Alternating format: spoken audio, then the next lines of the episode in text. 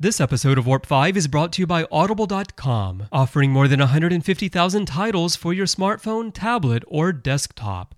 To get a free audiobook of your choice, visit audibletrial.com slash trekfm. Hi, I'm Anthony Montgomery, Ensign Travis Mayweather on Star Trek Enterprise, and you're listening to Trek FM.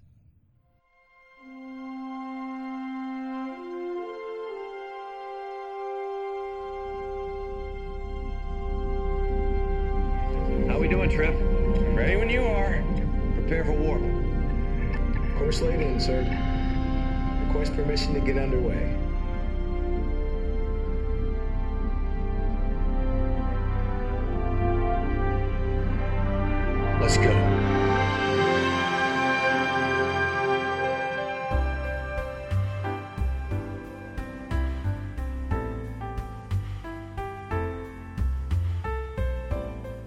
Welcome, everyone, to another episode of Warp 5, our dedicated Enterprise show. I'm Christopher Jones, and joining me today on temporary leave from the NX04 Discovery is Tommy Kraft. Tommy, welcome back. Hey, thank you. It's always a joy to come to the NX01. I love the chef's cooking. yeah, you don't have a chef quite like ours over on your ship, do you? No, unfortunately, ours doesn't look like Captain Kirk. Does yours let you actually see his face sometimes? Uh, well, yes, because that's how I know he doesn't look like Captain Kirk. So. okay, all right, that's true. That's true. So I, am glad you're here today. We're going to do a, a, it may be a shorter show because we're going to get into a really specialized topic here today. We haven't done this in a little while. We're going to talk about the temporal observatory, which I thought would be interesting to talk about because we hear so much these days about Google Glass and Oculus Rift and recreating environments and holographic this and that. And, you know, stellar cartography on the Enterprise, which we saw on the Enterprise D, which we saw in Generations, was a really cool room. But even that to me is not as cool as the temporal observatory. I agree. And, and it's because, like, when you think about a temporal observatory, it even takes a second to think, what would that actually be like? Mm-hmm. And it's how would you display a timeline to people? And I thought Enterprise had a really unique visualization of that. It's interesting you mentioned that right up front. Do so my take on time. I love time travel stories and I love to read about time. I like to read scientific books, you know, speculating on the nature of time. Me too. And I've always been fascinated with it since I was a little kid. And I picture it as being sort of like this that it's very fluid and like things are changing all the time and that events have all happened already. Not, not to say that I believe in fate, like our our lives are predestined per se, but just this idea that everything's kind of out there somewhere, and you you maybe could jump back and forth because we just perceive it as being linear when maybe it's not. It's the whole uh, flatlander argument in mm-hmm. a way. Um, it's because we know that time scientifically it's been measured does not flow at the same rate everywhere in the universe or even locally as our planet gps satellites have mathematics to account right. for the fact that time is actually faster in space very slightly mm-hmm. than it is on the surface of the planet and so if you get into the science of it even like how would that affect your temporal observatory and what is it like I don't know what does it mean to be a temporal observatory? Would you just display kind of like this weird? You would have to have a lot of subsets of sections, I would imagine, and you know it'd be like because you see at one point there's like this display of the Great Pyramids, mm-hmm. uh, and so you maybe you'd go to the Great Pyramids and you see all the things going on there, and uh, yeah, it's it's it's really it's kind of surreal to think about.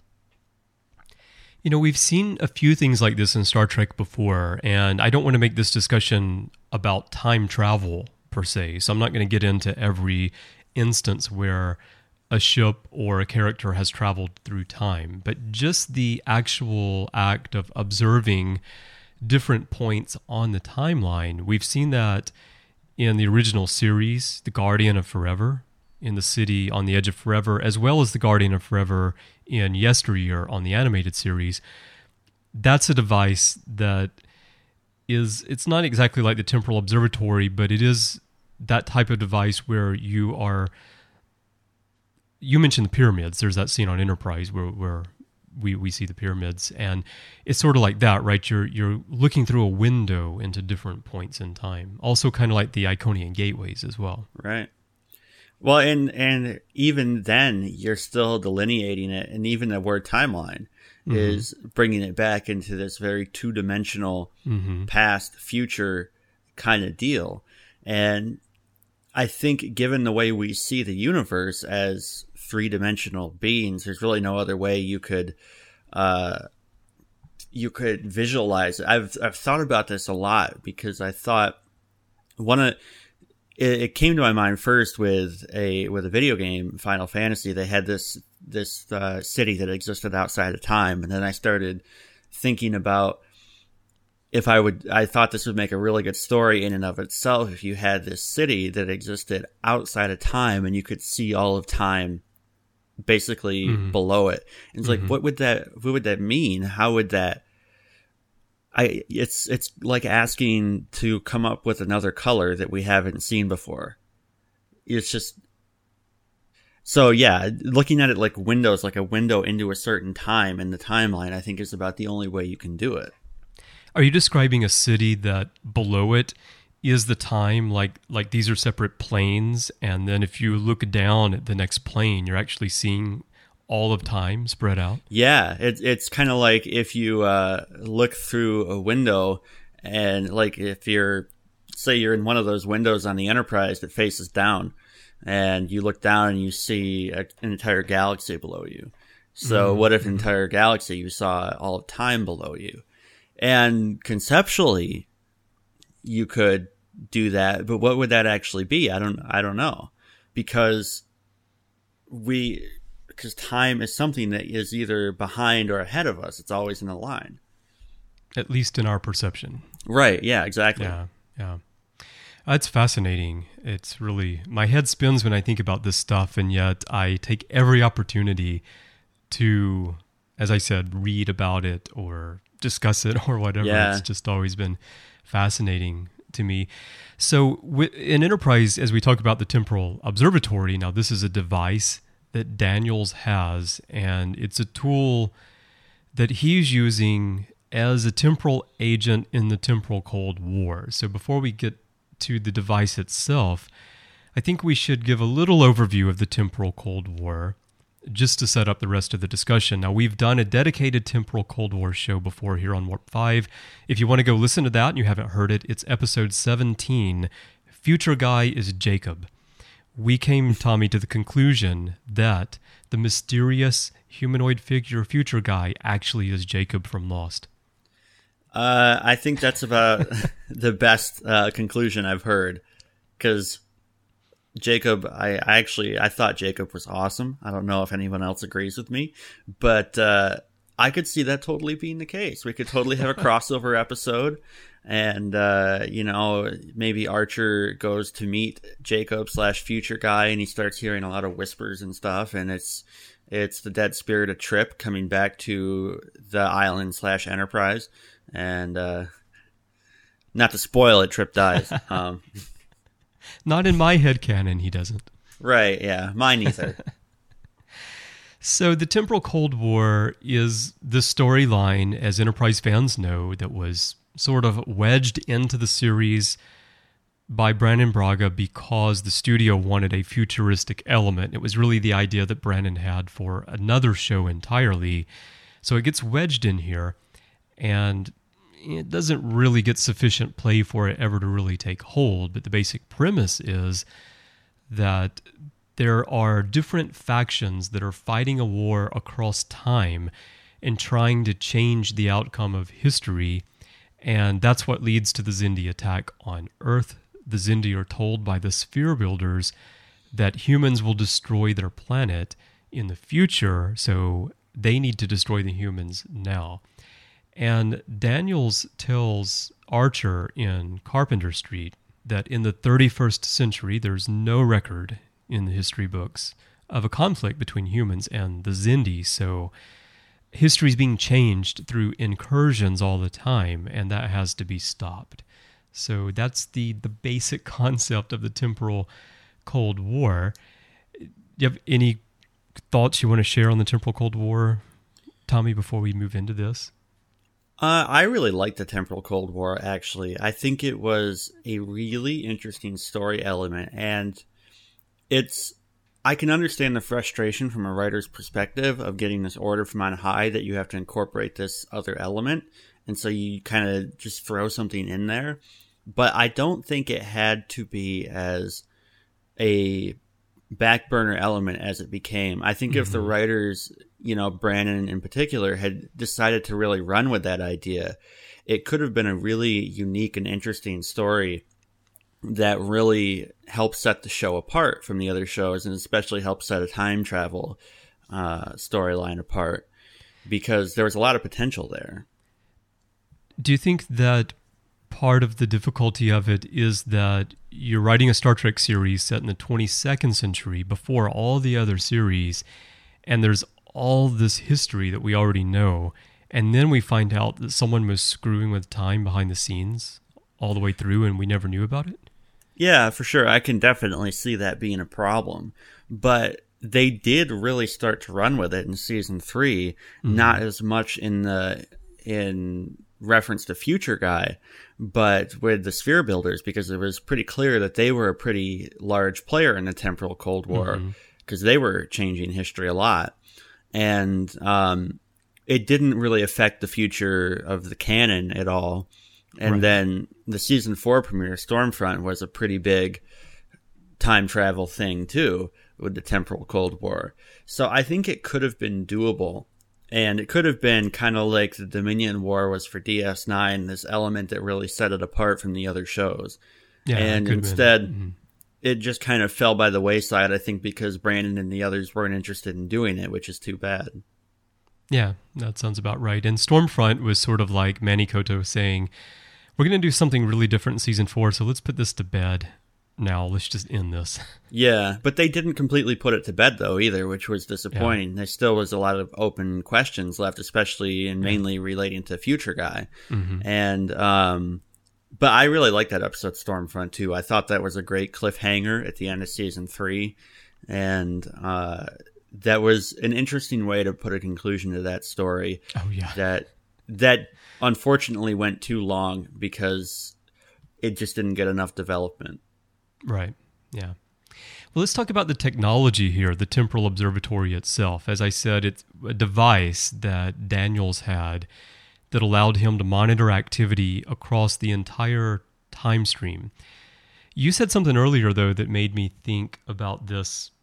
It's sort of the scope of time itself, like all time. And let's discuss the device and the technology and the concept here. And I guess the first question I have for you is as complicated as this time stream that we're seeing appears to be, and with so many events going on, do you feel like you're actually seeing all of time in the time stream, or do you think it's a device that maybe focuses, like you can program it? Like, I want to know the history of these worlds and how they relate to one another from this point in time to this point in time. So you're you're kind of defining parameters for what you're looking at. I think you would have to be able to program it like that because, I mean, just the the sheer scope of of you know galactic time, mm-hmm. thirteen point seven two billion years. That's a that's a ton of history, and it's really hard to comprehend that. Even when you just say thirteen point seven two billion, it just sounds like a number. Mm-hmm. But if I think you would have to even more so than the way Enterprise displayed it, you would have to find a way, I think, to label events mm-hmm. by something other than actually showing the event. I think you would need some kind of tagging system where it very much kind of like looking at a nonlinear editor mm-hmm. where you can see all of the tracks above and below, but not necessarily in a linear line or linear order. But even that's not quite adequate, I think. But you would then have to kind of like zoom into that section on your editor and mm-hmm. expand it and then expand it more for which people you want to see or which group of people you want to see. And I think there was some, if they had time, and you probably would never realistically have time for this kind of detail in a TV show, but if they'd had time, they could have definitely gone into some interesting stuff like that with the technology. There were certainly Yeah. the visuals there for that Mhm. because there was clearly a lot of thought put into how that was visually displayed. It reminds me, I, I haven't done this yet. I need to, now that I have Blu rays, I need to go and stop those screens and really look at the fine Oh, yeah. details of those displays and just see what's in there. Because with the TNG Blu rays, when now that you can read everything that's on those screens, Yeah. you find some really interesting details that were put in that you never knew that they were there before. That's a testament too to the uh, uh, the production crew, um, the production coordinator, production Right. design. I think is what I'm thinking of. Well, I think But, it's multiple like- people because it would be like Right, Mike yeah. Okuda doing the Okudagrams, of course, but there are other designers involved as well, and there are other people Right, giving yeah. input on what should go there. it's a testament to them that mm-hmm. you know they had they put so much detail into these things that at the time they thought that they must have known or believed that would never be seen or was very unlikely to be seen Mm-hmm. and this is something i realized when building virtual sets of the enterprise and looking so in detail at at the sets and every little nook and cranny just how incredibly much work was put into this stuff it's really amazing the things these people do Yeah, it, it really, really is. I was, as you were talking about tagging, it was popping into my head like a system like we have, like say in OS 10 right now, where you save a file and you can apply tags to it. I was just picturing a tagging system like that in the temporal observatory. You know, that might actually be very useful. Like It you would. think about YouTube tagging. Yeah. You know, that's a that is a great example of some kind of nonlinear way to display the timeline. You have a video or a section of timeline and you can tag that section of history with like Great Pyramids Mm-hmm. or Columbus or whatever. Mm-hmm. And then that all goes into a collapsed folder and so on. I that would imagine certainly get very huge. I'm picturing another funny one, like on Spacebook, where these leaflets fall down over an entire city and it just says something like, you know, maybe it's in Rome and it says that you've been tagged on Spacebook. it's like your your time period has been tagged. Now this is a great idea. I think we've hit upon something we should like patent or copyright. It's like the the Temporal space tagging, yes. Yeah, exactly. And we can we can even like expand this out to social networking, social media. You Mm-hmm. know, we have temporal and and, and space uh like Facebook, only Spacebook and temporal book and find your friends from the past. yes.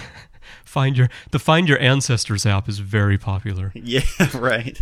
It takes a while though to get approval because you have to send a request and they have to approve it and yeah, Right. it takes some time. And they might not know how to use it, unfortunately. right.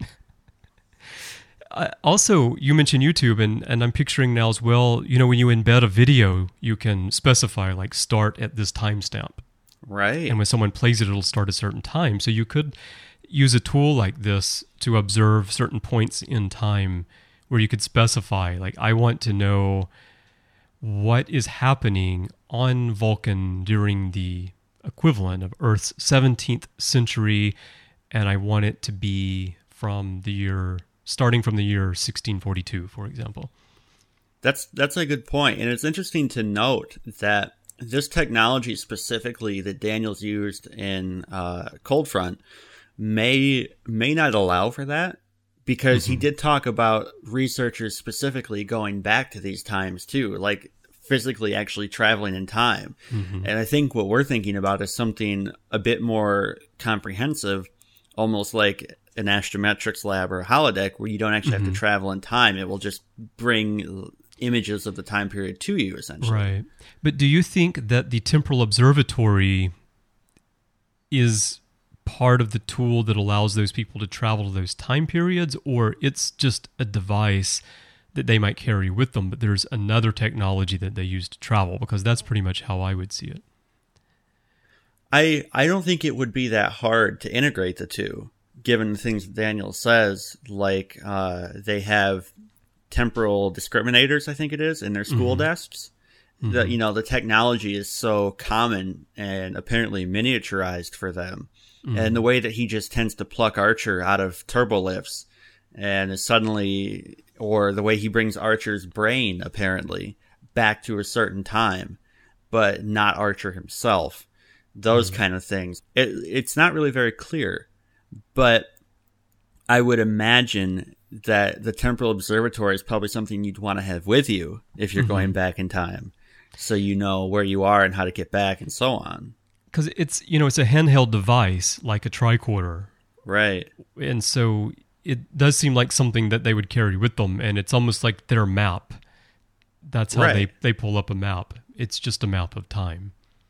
Yeah, and then they can they can look at it and figure, okay, where do we want to go next in the timeline? Mm-hmm. Or if you have your tagging system, you can look at where you are now and see what else is going on in that mm-hmm. area and in that time and so on. But another use of it that we see Daniels doing is monitoring temporal agents and monitoring events throughout the time stream. So that leads us to another aspect of this that I wanted to talk about, which is not actually the temporal observatory itself, but sort of related technology. These days we hear all about iBeacons from Apple, you know, and how you would use that to do things on proximity and know where you are. But I say forget about iBeacons. We've got T beacons. And with T beacons, temporal beacons, you can know where someone is in the time stream at all times. And the two things that we see are temporal beacons, and then we see temporal tags as well. And I really speculate that these things work together. Although we see different beacons, we see beacons from Daniels and the Federation side. We also see the beacons that the Xindi reptilians had, which were given to them by the sphere builders. So, do you picture these beacons as being necessary in order for the temporal observatory to work, to be able to actually know what's happening at different points in time? I was actually wondering about this when I was watching various episodes because it's not clear how necessary they are because as I mentioned a minute ago, there's a lot of times where Daniels will just pluck Archer from a turbo lift or from wherever. You know, there's the one time where he brings him to, I think, the 26th century to see the battle with the sphere builders. Mm-hmm. And as far as we know, Archer didn't have a quote unquote temporal tag on him. So clearly, there was some way that Daniels was able to find Archer and grab him and pull him to another time. But yet, there are other times, like with this Xindi equipment, where he needs specific tags on them before he can get them. So, uh, it, I, I suppose you could rationalize that maybe it's easier to find a person in a specific piece of equipment, especially somebody as important as Archer. You might want the temporal beacons for added security. And, you know, in case there's something wrong with the equipment, they can just immediately grab the signal of the beacon Mm-hmm. and bring you back. That kind of thing. Or if you get lost in the timeline. Mm-hmm. Because I can imagine it would probably take you a long time to search through history to find someone. So Oh, maybe yeah. that maybe that is why they needed, you know, just thinking about it, maybe why they needed the beacons because they knew where Archer was and they knew what he was doing, but they didn't know where the Xindi equipment was and what the Xindi were doing. Mm. It can especially take a long time to find someone if they're in a city without soup kitchens, for example. right.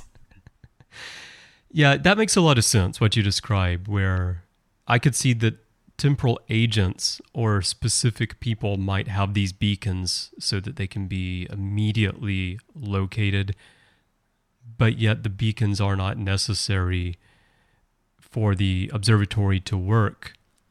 Because otherwise, I mean, how would you how would you place these beacons throughout history in the first place if, if they were really necessary?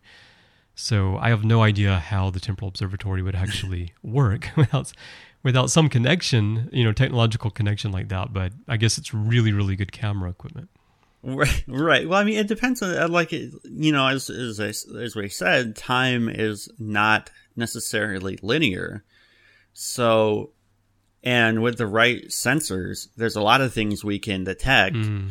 that we wouldn't otherwise be able to see.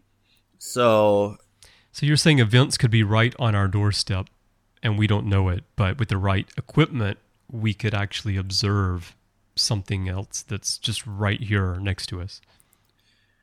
Theoretically, I mean, eh, I mean, because that almost sounds more like we're observing ghosts or Oh, something. yeah, that's what I was thinking. Yeah. Yeah, I mean, because the way I almost looked at it was like, it's just this kind of sensor that can pick up history hmm and relays it back to the device or whatever. So it's the H7 chip. It just it just quietly collects everything about history, and it's available when the device needs it. And it's very low Possibly. energy, also. Very Right, well, energy. yeah, it, run, it runs off lithium-ion batteries. Uh, or well, I mean, even like if you if it was connected to some sort of central database, you know, that could Yeah. be an explanation that the observatory connected Uh-huh. to something that has all this information on history. Mm-hmm.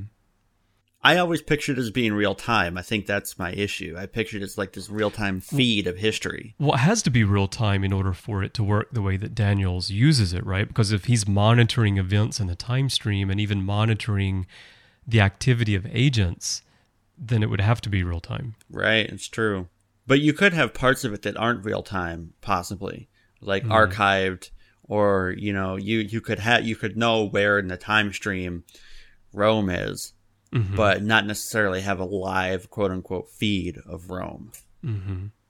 And the tags, we talked about those a little bit, where Daniels gives Archer and T'Pol temporal tags when they go back to Detroit to stop the Xindi reptilians. And they have to tag all the equipment that needs to be removed from And the, Xindi 21st too, century. right?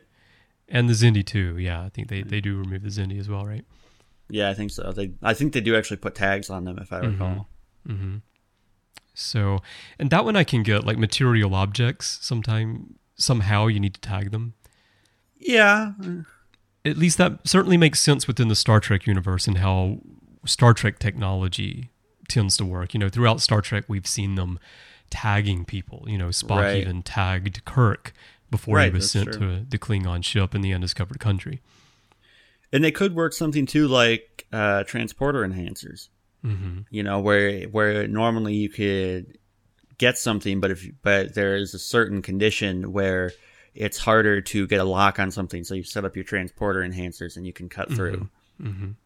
So, oh boy, it, it would be so interesting to know how all this really, really works. right. Yeah. And I guess another question I, I have is the importance of the device to the story, and maybe beyond that, how important could the device have been to the story? So, to get the answers that we want and the ones we're speculating on right now, we would have needed to see this used more often on the show. Now, before we started recording, you and I were talking about when did we actually see the temporal observatory in action on screen. Now, we know that in Cold Front we see it, and I really felt like we had seen it somewhere else, but there are, as you mentioned, a few sort of instances, but it's not exactly full operation. yeah i mean there it's definitely the only the only time we see this particular device used is is in cold all front around you. Yeah. Yeah. It's like this just holographic projection kind of mm-hmm. thing. And it is the kind of device that if it fell into the wrong hands could totally be end of the universe kind of technology. And mm-hmm. so I think there too with that device there was possibly a missed opportunity or with some kind of temporal observatory which is something that I I use quite heavily in, in my own project Horizon because I think there's this there's this huge potential. Also not just from a potential threat perspective but just it's intriguing. What mm-hmm. what can you do with a temporal observatory? What does it mean to observe time and this could have been a huge player in the temporal cold war too if future guy had gotten his hands on it or anyone for that matter So that's another question I have. We see Silik try to steal the temporal observatory so he can give it to Future Guy. At the same time, it's a device that is about the size of a tricorder that feels like something that temporal agents would carry around with them. So my question is is this device very unique or is it common? Is it something that only the Federation has? And Future Guy seems to already have the ability to reach out through the time true. stream So, what is the role of this device? How unique is it, and why do you think Future Guy needed it so much? Um, you know, capabilities that it would give him that he wouldn't already have. Well, I think not having the ability to actually travel through time, if he hmm. had a temporal observatory, he could then pick out specific moments in time where he could communicate with mm-hmm. people. Because, as you And- said earlier, maybe it's integrated some way where you could actually transport yourself. Right, and it would have to be an integra- integration that would be that would work across the timeline because if you're in the past, you'd still be able to have to access your temporal observatory. Mm-hmm. So it'd be like temporal Wi-Fi of a sort. And I think with this device, Future Guy could have because I think currently, at least in the show, he's working from a a general understanding of history. He mm-hmm. knows what the enterprise enterprise crew means to history and what it means if they survive or don't survive. But if he has a temporal observatory, he can suddenly get very specific. Mm-hmm. He can go back and alter exact events and set up the future how he wants it. That makes a lot of sense, definitely. So it could still be that this device is not unique. I mean, it's not a one of a kind device. Like maybe it's Right. Federation technology he's trying to get his hands on. And maybe he's identified this particular one because Daniels is going to the Enterprise. And as you said, he knows the Enterprise is very important to history. And so he's focused on that moment. It could be that uh, I think the most logical explanation would be that he didn't need this specific temporal observatory that Daniels had, but maybe he wanted to keep it out of the hands of the Enterprise crew so they wouldn't figure out his plan. Mm, that's Or. Mm. or perhaps he just had Silik grab that particular device while he was there. Mm. Because he was there, if I recall, he was there specifically to save Enterprise. I thought he was the there just to practice crawling on the ceiling. Well, that too. uh, I mean, he definitely needed to get better at that because he, uh, I, I could teach him a few tricks, but, but I, I don't quite. Rem- do you? I don't quite remember if that. Could, but I think it was that he was there specifically to save the ship. Yeah, and he grabbed that while he was there. That seems Yeah. right, as I remember. Yeah. I see. Well, that makes sense though, as to why Future Guy would want it. So that's that's very interesting, Uh, for sure. Because there's even the part where uh, where Archer and I think Malcolm are looking at the holographic display Mhm. from Daniel's other device, and they have to stop themselves from looking at things from the future. Yeah, that's right. and Mm. if you if they had looked at something from the future about Future Guy, that could even that could be potentially very detrimental to him. hmm So he might just want all of the future equipment out of there. And Malcolm just wanted to know which female crew member he would finally end up with, right? I don't blame him. there, there's so, there's some good looking female uh, crew members in Starfleet. yeah, we remember he was kind of concerned about that. He thought he might be the one Yeah. that got left out. So I I mean I do feel kind of bad for him because like he's the only one that didn't find anybody hmm when uh, in in E squared, yeah. which is another time travel episode. Come to think of it, Yeah, it is. And I actually didn't bring any of that into this discussion here because, again, I didn't want to get into pure Right. time travel or, or those types of stories in this in this particular discussion. But we'll definitely have to do that episode sometime. but it does add an interesting element to the whole temporal observatory Mm-hmm. thing. How does that affect your temporal observatory? And the fact that they speculate at the end of that about what actually happened to that crew and why do they still remember them and so on. That's a good point. How does that affect your temporal observatory? Yeah, I hadn't thought about that. That's a really good point. Because does the observatory work like where it detects any incursion in the timeline, or is it more like Google Maps where it needs an update if the geography changes?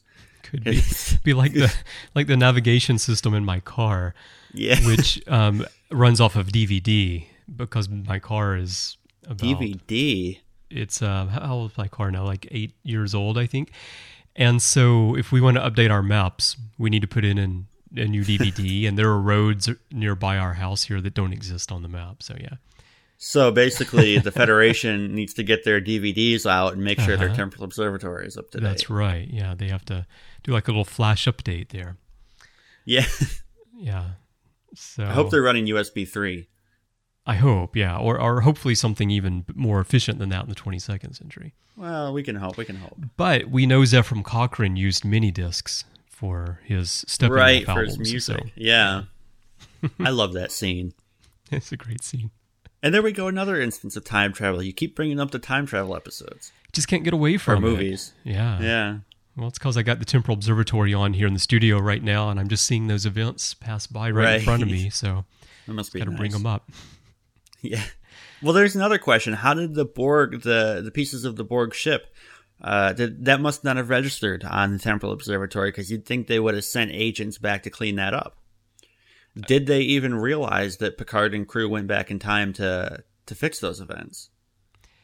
Well, I would hope so. They certainly knew that Sisko went back and played with tribbles, so Right. that seems much uh, less harmful to the timeline than Picard and, and the Enterprise. yeah, that's true. You think they would have cleaned up the Borg wreckage then? Right. All right. Well, I think we're we're heading off into a real time Right, travel sorry. discussion here, so I think we'll save Yeah. that for a future show here on the network somewhere. So, well, let's wrap up here with the uh, temporal observatory. Do you have any final thoughts? Anything else that you find interesting about it that we didn't touch on yet that we want to close with? I want one. Other than that, uh, nothing specifically that I can think of. Other than it's just a really cool concept, uh, thematically and visually speaking. It's something very interesting to think about, and it's it's interesting to think about what kind of technology would go behind that. And it's very clearly the kind of thing in a writer's room you could sit around for days on end debating with the other writers. And unfortunately, even if you come to all these conclusions, you're never going to have time for it on screen because the story has to keep going and you just don't have time to break down into all this minutia mm-hmm. unless you're doing, you know, like web vignettes or something where it's just focused on these specific elements of the of the universe. See, that would be a cool element of the next Star Trek series if they did web vignettes where they could fill in things Yeah. like this beyond the screen. Yeah. They did something like that with Stargate Universe too, mm-hmm. where oh, they Oh, yeah. had mm-hmm. various crew members going around with the with the kinos, and they talked about things like the bathrooms and stuff like that in the mm-hmm. Destiny. Because really, that's not anything that you would ever be able to put in an episode where you have this in depth discussion about what ancients used for a toilet. but if you if you can do vignettes like that, it's the perfect opportunity, really. Yeah, that would be that would be really awesome. I guess my final thought on it would be like you, I want one too, but I'm going to hold off until it becomes a wearable. I want to have it, you know, like on Right, a watch yeah. where I can just hold my arm up and it'll go. And then you can link it to your Android phone, Yeah. and it can be called the Smart Observatory, Okay, there you go. powered by Siri. yeah. Or Cortana. I'm an Apple guy, so I would go for the Eye Observatory myself. Right. Sorry. Yeah. Um, sorry. I bow to Apple.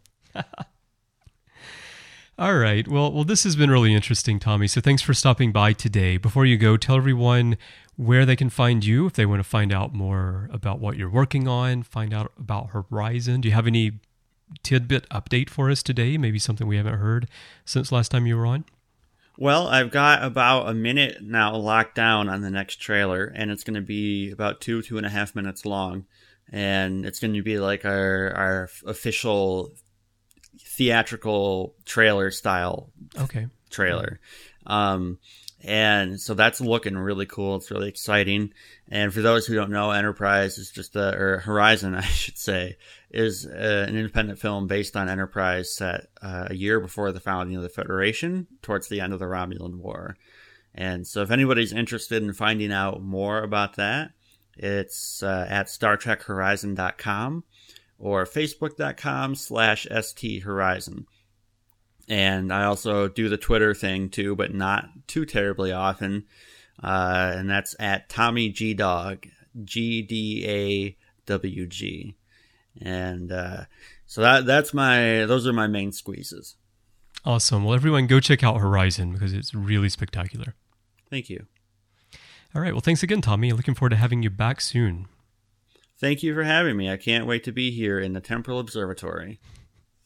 Well, I hope everyone enjoyed our discussion of the temporal observatory today, a very specific topic, but the discussion went in a lot of directions I didn't expect, and so I'm so glad Tommy was here to take us there. But this isn't the only thing we've been talking about here on the network this past week, so here's a quick look at some other things you may have missed elsewhere on Trek FM. Previously on Trek.fm, Standard Orbit. Everything that we do has to exist inside of this little box. This And- window, Yeah. if you will. Right. And you can you can do whatever you want inside there, but once you step outside, you know, it's the real world. Earl Grey. That's you know what I mean. And then Star Trek Five is all about crapping all over the rest of the movies that just came out. Axanar, the official podcast. when you're in the edit bay, as soon as you put one image next to another, it's this instant gratification. It's this great creative jolt, which happens every time you start juxtaposing your images. And when you start seeing things fall into place, it's it's really galvanizing and it's really thrilling, actually. And I love feeding off that kind of of energy. The Ready Room. Well, you know, time is not really linear, Shar. So the monkey, he's always been there and he always will be. I take the Janeway stance on time travel. It gives me a headache. The Orb. Batman also creates a contingency plan for all the other superheroes just in case something goes wrong with them. So it So what does he do ver- for the Wonder Twins, for example? Like, how's he going to take them out? If Um, I think he just separates them eternally so they Okay. can't smack their hands together. To the journey! We have like a whole bunch of geek aliens, like they're wearing their own superhero t shirts. They're eating Hot Pockets. They have oh headphones on, and they're all in their own little, you know, 24th century room. But they're like, dude, dude, I totally just pwned the Voyager. Commentary Trek Stars. And underlines the goal of Prexy Gail Berman to re-energize the pipeline while revitalizing the PAR brand with top-tier talents such as Abrams. I love trades. You have They're no idea so- what you're saying at this point. Warp 5.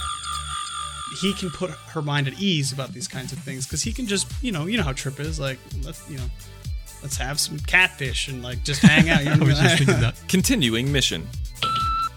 we actually spoke with uh, CBS legal team, and uh, that was one of the things that we that we had told them is that we all of our visuals were all original scenes, all of our animation was going to be original, all of our music would be original, so we would not be stealing any content from the original era, mm-hmm. and and they liked that a lot. Literary Treks. And I just love that because it is very true. You know, Picard in some ways kind of has that Yoda-ness about him where he will kind of speak in a riddle and he wants you to figure it out. And that's what else is happening on Trek.fm. So tune into all of these shows and find out what we're talking about in your favorite corner of the Star Trek universe. You can find us everywhere that you get your podcasts. Just search for Trek.fm or the name of the show you want to listen to, and you'll find us there. Be sure to subscribe to the master feed. Also, the master feed contains every episode of every show that we do, along with some other special audio content as well. And it's a great way to sample the wide range of topics that we discuss here on the network. If you've yet to review Warp 5 or any of the other shows that you listen to here and you'd like to get in on our prize drawing, there's still time. If you're listening to this episode of Warp 5 today as it drops, you still have a couple of days left. The deadline for our contest is Sunday, August 17th at midnight Pacific time. Every review that you leave of a Trek FM show on iTunes and or Stitcher will get you an entry in the drawing. So if you review 17 shows in both places, that's 34 entries. So, great chance for you to win some great prizes, which include some Star Trek Blu rays and DVDs, some original Starships collection ships, some books, and some of our original Alien art badges. We also have some great embroidered patches from Star Trek Axanar, which have been contributed by Alec Peters and Axanar, and those are for people who review the official Star Trek Axanar podcast, which I do together with Alec here on the network. So be sure to get your reviews in. Again, August 17th, that's a Sunday, midnight Pacific time is the deadline. After you leave your reviews, be sure to go to trek.fm slash review and submit the form that you find there. You need to do that to get your name in the drawing. It's a short form, just lets us know who you are, helps us match you up to the reviews, and lets us know how to contact you as well. Speaking of reviews, we have been getting quite a few, and I'd like to share some more with you today. The first one is from Australia. This is from our dear friend Gary D. Lom in Australia, a very loyal listener, not only of Warp 5, but of the network as a whole. And Gary says Warp 547, a horror story gone wrong. Rating 5 stars. Another great episode of Warp 5, Chris and Tyler. While I agree it seems commonplace for Vulcans to be immune to almost all manner of afflictions that humans are vulnerable to, I think it's all balanced by bounty when T'Pol certainly demonstrates Vulcans are not immune to the alien pathogen. Oh, to have been the doctor in that episode. Good point, Gary. Good point. Yes. Uh, there are certainly exceptions. I do remember this episode that Tyler Johnson and I did, and we talked about the fact that uh, Vulcans do seem to be immune so often, but it's not always the case. So, great point there. And thanks for your review, Gary. And thanks always, Gary, for listening and supporting the network as you do and you have done for so long now. We also have a review from Sci Fi Fan 203, who left us five stars. Great podcast is the subject, and it says great podcast for a great show that is underrated. Very short and sweet, but I think that sums it up for Enterprise. Enterprise definitely is an underrated show, and I'm glad that you appreciate the podcast and that you feel that we're doing a good job covering it. We also have a review from A91R8HA. I have not yet figured out how to pronounce this, but they give us five stars and say, Can't live without my Trek FM. I've been listening to some of Trek FM's podcasts since early last year. I listen to them while I'm driving on my way to and from school. I find myself so engrossed in the conversation, and I wish I was there. The people who work on this podcast are real Trekkies trekkers, too, making the conversation all that more interesting because of their extensive knowledge of Trek lore. So, thanks so much for that review. I'm glad that we're making your commute better. It's actually one of the reasons I suppose that I had for podcasting and creating this network was my own experience years ago of a very long commute in the days before podcasts for sure, but actually before smartphones or even iPods. So I'm glad we're helping you out there. And one last review for this show Tar Heel Trek left us a review in the US store. Five stars, revisit an underrated Trek. I discovered Trek FM podcasts about six months ago and have been listening religiously ever since. The various shows have quickly become my drive time entertainment of choice. Warp 5 is one of my favorites, as I've recently been giving Enterprise a second look. I've grown to have a greater appreciation of its series run, and Warp 5 has helped with that.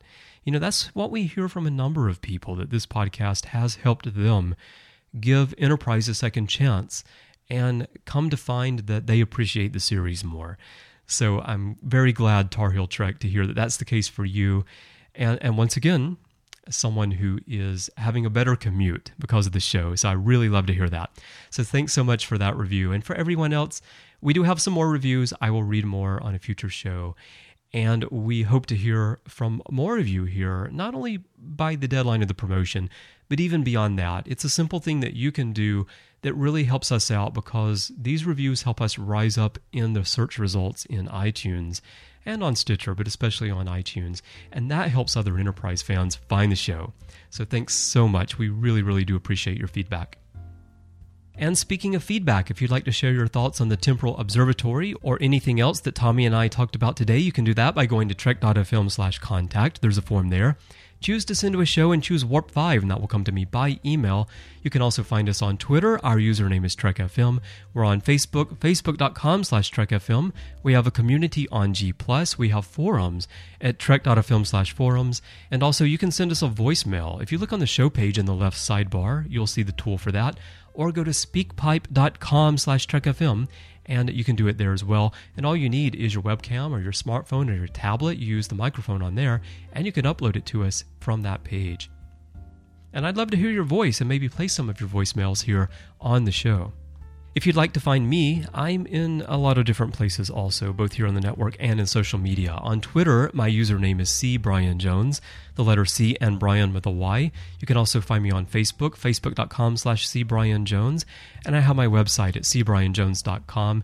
And on the network, I do a lot of shows. Some people say I do too many shows, but I love to talk about Star Trek, and I do that on The Ready Room, The Orb, Literary Treks, Continuing Mission, Matter Stream, Hyper Channel, and also the official Star Trek Axanar podcast, which I already mentioned I host with Alec Peters. So tune into all those if you want to hear more of my thoughts on the wider world of Star Trek. And lastly, before I let you go, I'd like to remind you about our sponsor for today's show, Audible.com. They are the best source of audiobooks that you'll find anywhere. I've been a customer for 14 years. I absolutely love them. One book I am really enjoying right now, by the way, if you want to have something to pick up, and it's not Star Trek, it is Year Zero by Rob Reid. It's a hilarious book. If you like The Hitchhiker's Guide to the Galaxy, you're going to love this book. It's the story of aliens who become so hooked on Earth music, starting with the theme from Welcome Back Kotter, that they pirate the music basically. They realize later on that they owe us more money than is available in the entire universe. And that's a problem because they violated copyright law. It's a really funny book, but the audiobook is read by John Hodgman and he's brilliant. So pick that up. You can get it absolutely free if you go to audibletrial.com slash trekfm. And just sign up for the trial, pick that book. If you decide not to stick with Audible, there's nothing to lose. You get to keep that book, but you're going to love Audible, I promise you. And when you support them, it really helps us keep Warp 5 coming to you each week. Again, audibletrial.com slash trekfm. Be sure to use that URL. And we really thank you for doing that. And we thank Audible for their support of the show and the network. Well, thanks again to Tommy for joining me today, and thank you for listening. Join me again next time here in the Decon Chamber for another episode of Warp 5.